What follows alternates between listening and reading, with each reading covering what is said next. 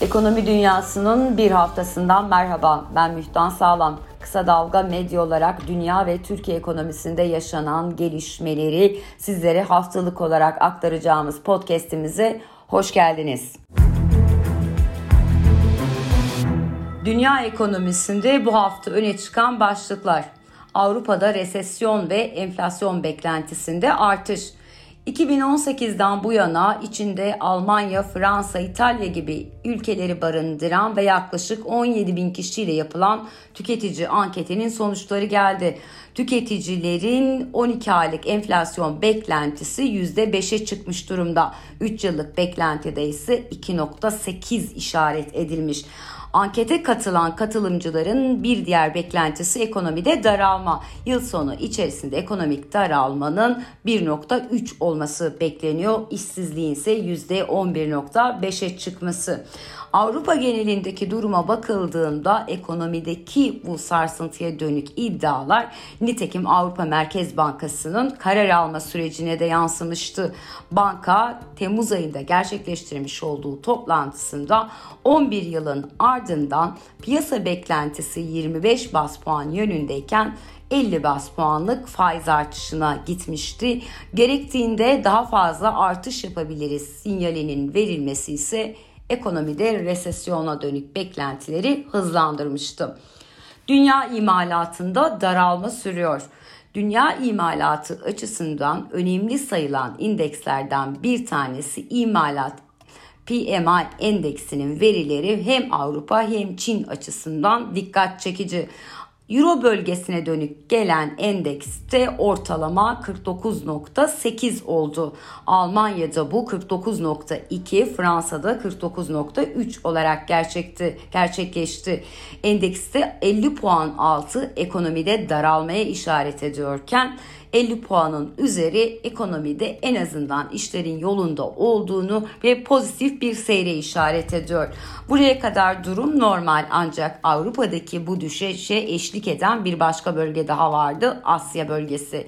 Asya'da bu anlamda ilk akla gelen ülke Çin'de endeksten beklenti 50.3 civarındayken Gelen veri 49 puan oldu. Çin'in bir önceki ayki verisi 50.2 idi. Benzer bir düşüş Güney Kore ve Tayvan'da da kaydedildi.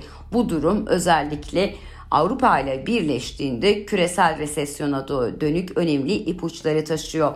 Tam da bu nedenle IMF hatırlanacağı gibi hem bu yıl hem de gelecek yıl küresel büyüme tahminlerini aşağı yönlü revize etmiş üstüne resesyon uyarısında bulunmuştu.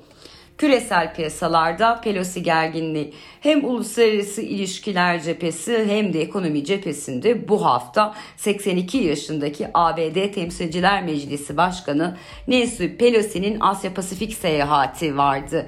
Pelosi'nin ziyaretinde dikkat çekici bir durak olan Tayvan'a da gideceğini duyurması Çin ile ABD arasında iplerin gerilmesine neden oldu. Çin teyakkuza geçti.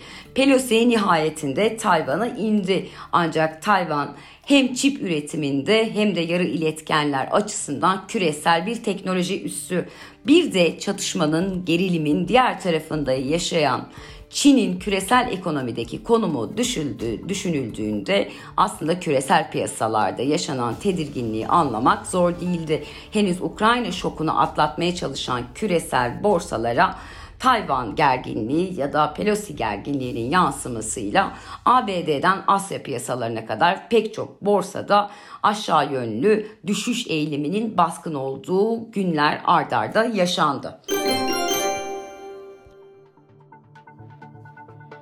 Temmuz enflasyonu açıklandı. TÜİK'ten psikolojik hile Türkiye İstatistik Kurumu merakla beklenen Temmuz ayına ilişkin tüketici ve üretici fiyat endeksini yayınladı. Verilere göre yıllık enflasyon TÜFE'de 79.6 buraya dikkat enflasyon %80 değil %79.6 tam da bu küsüratlı rakam ekonomi çevrelerinde TÜİK'in matematikten sonra psikolojiyi de yardıma çağırarak enflasyonu manipüle ettiğine dair yorumlara neden oldu.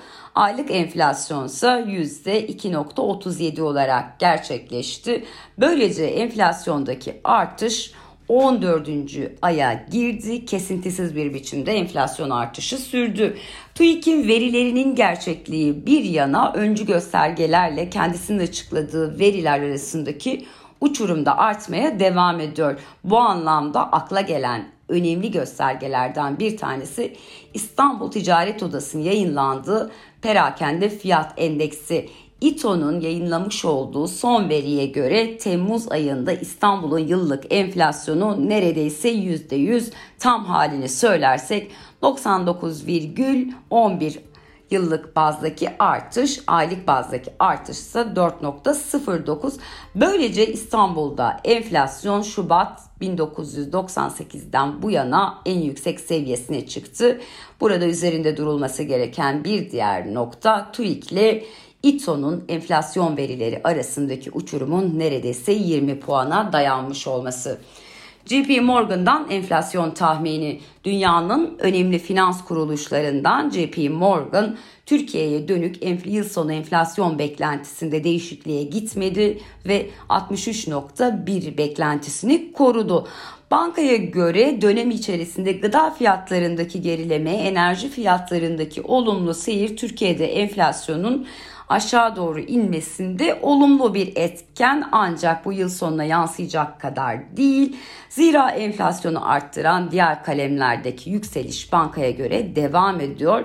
Üstelik reel faiz politikasında daha da negatifleşmeyi göreceğimiz yani faizlerin daha da yükseleceğine dönük vurguda bulunmuş banka. Burada tekrar altını çizelim. JP Morgan'ın bahsettiği faizler Merkez Bankası'nın uygulamış olduğu politika faizi değil, reel politika faizi. Yani bizler bankalara gittiğimizde sanayiciler oraya gittiklerinde karşılaşmış oldukları faizden bahsediyor banka. Türkiye'nin dış ticaretindeki açık büyümeye devam ediyor. Ticaret Bakanı Mehmet Muş Temmuz ayına dönük dış ticaret rakamlarını açıkladı. Türkiye ihracatta %13.4'lük bir artış elde etti ve Türkiye'nin Temmuz ayında ihracatı 18.6 milyar dolara yükseldi. Bu bir rekor ancak sakin olalım daha bunun ithalat ayağı var. Benzer bir rekor oradan da geliyor zira. İthalatta baktığımızda Temmuz ayında ithalatın %40.8 arttığı görülüyor ve böylece Türkiye'nin ithalatı 29.1 milyar dolar olarak gerçekleşti. Uçurum dikkat çekici zaten. Böylece Türkiye'nin dış ticaret açığı Temmuz'da %44,5 arttı ve 10.6 milyar dolar olarak gerçekleşti. Tabii ki yüksek faizler maliyet anlamında Türk sanayicisinin yıllardan beri en çok muzdarip olduğu konulardan bir tanesi hatta da en başlıcası. Nitekim ISO 500 çalışmalarımızda da yüksek kur ve faizlerin işletmelerimize getirdiği yükün özellikle son yıllarda arttığı açıkça görülmekte. 2021 yılında ISO 500 şirketleri elde ettikleri faaliyet karının %60'tan fazlasını finansman giderlerine ayırmak durumunda kaldılar. Hem bu kullanılan paralarla döviz alacağız hem de gidip ucuz kredi alacağız Alamadığımız zaman da şikayet edeceğiz. Bu olmaz. Bu haksızlık. Bunların hepsinin listesi var bende. Birebir de hepinizle paylaşabilirim. İstanbul Sanayi Odası ile Merkez Bankası arasındaki döviz gerilimi. İstanbul Sanayi Odası geçtiğimiz hafta önemli bir konu ağırladı. Türkiye Cumhuriyet Merkez Bankası Başkanı Şahap Kavcıoğlu İstanbul Sanayi Odası Meclisi'nin toplantısına katıldı. Burada İstanbul Sanayi Odası Başkanı Erdal Bahçıvan'la Kavcıoğlu arasındaki söz düellosu dikkat çekiciydi. Erdal Bahçıvan yapmış olduğu konuşmasında sanayicinin finansmana erişmekte yaşadığı sıkıntıdan %40'ın altında kredi bulmakta zorlandıklarından bahsetti. Her ne kadar Kavcıoğlu burada öyleyse alma abicim alma çıkışı yaptıysa da ardından başka bir konuya dikkat çekti ve dedi ki Hükümet cephesi olarak Merkez Bankası olarak sanayicileri önemli kredi muslukları açtık. Peki siz ne yaptınız? Bunları alıp dolara yatırdınız, döviz stokladınız. Döviz sevdanızı anlayamıyorum. Elimde liste var. Bu firmaları biliyorum sizlerle de paylaşabilirim dedi. Burada kamuoyunun aklını kurcalayan iki durum var. Birincisi iş insanlarının ya da normal vatandaşların döviz almasında bir sorun mu vardır? İkincisi eğer bu bir sorunsa stok konusunda pek mahir olan iktidar daha önce soğan depolarını, marketleri stokçuluk yapmakla suçlamış ve baskınlar düzenlemişti. Ancak Burada 20 olduğu iddia edilen şirkete dönük herhangi bir işlemin 6 aydır yapılmıyor olması neden sorusunu akıllara getiriyor. Tekrar soralım. Neden o zaman bir işlem yapılmadı? Yani şimdi böyle bir şimdi düşünebiliyor musunuz? Ben bunu bir e, e, yabancı ülkenin bir bakanıyla sohbet ediyoruz. Ya dedi sizin enflasyon çok yüksek. Doğru dedim. Biz bununla mücadele edeceğiz. Biz bunu çözeceğiz. Kararlıyız. Ama bakın dedim ben bu enflasyonla sokağa çıkıyorum. Siz yüzde onluk enflasyonla sokağa çıkamıyorsunuz. Şimdi bu e, vay be herkes kanıksamış anlamında olan bir şey değil. Bir diğer ilginç konu ülkemizde Hazine ve Maliye Bakanı Nurettin Nebati'nin yaşamış olduğu bir diyalogla gerçekleşti. Türkiye'de enflasyon artışına dönük ilk göreve geldiğinde yapmış olduğu söyleşilerden birinde gözlerindeki ışıltıyı enflasyonun ve ekonominin iyi bir seyirde olacağına karine sayan bakan bir başka ülkede bir başka bakanla yaşamış olduğu diyaloğu da bizlere aktardı. Bakana göre karşısındaki ülkenin bakanı Türkiye'de enflasyonun yüksek olduğunu söylemiş. Ancak sözün altında kalmayanca Mahir Bakanımız Nurettin Nebati de kendisine evet bizde enflasyon düşük ama ben sokağa çıkabiliyorum. Vatandaşlarımın yüzüne bakıyorum. Onların gözünden ne söylemek istediklerini anlıyorum demiş. Doğrudur kendisi göz uzmanı zaten bu konuda biliyorsunuz.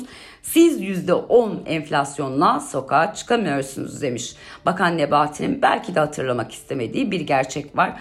Enflasyona karşı toplum tepkisini ortaya koyduğunda kolluktan yargıya uzanacak bir e, silsileyle karşı karşıya kalabiliyor. İktidarın gelen aykırı seslere vermiş olduğu anındaki yanıtlar hala akıllarda. Biraz böyle düşününce insanların susuyor olması ikrardan değil korkudan olmasın soru işareti akıllara geliyor. Ekonomi dünyasının bir haftasında kısa dalga medya olarak sizlere dünyada ve Türkiye'de yaşanan ekonomik gelişmeleri, önemli başlıkları vermeye çalıştık. Haftaya görüşmek üzere. Bizi dinlediğiniz için teşekkür ederiz. Hoşçakalın.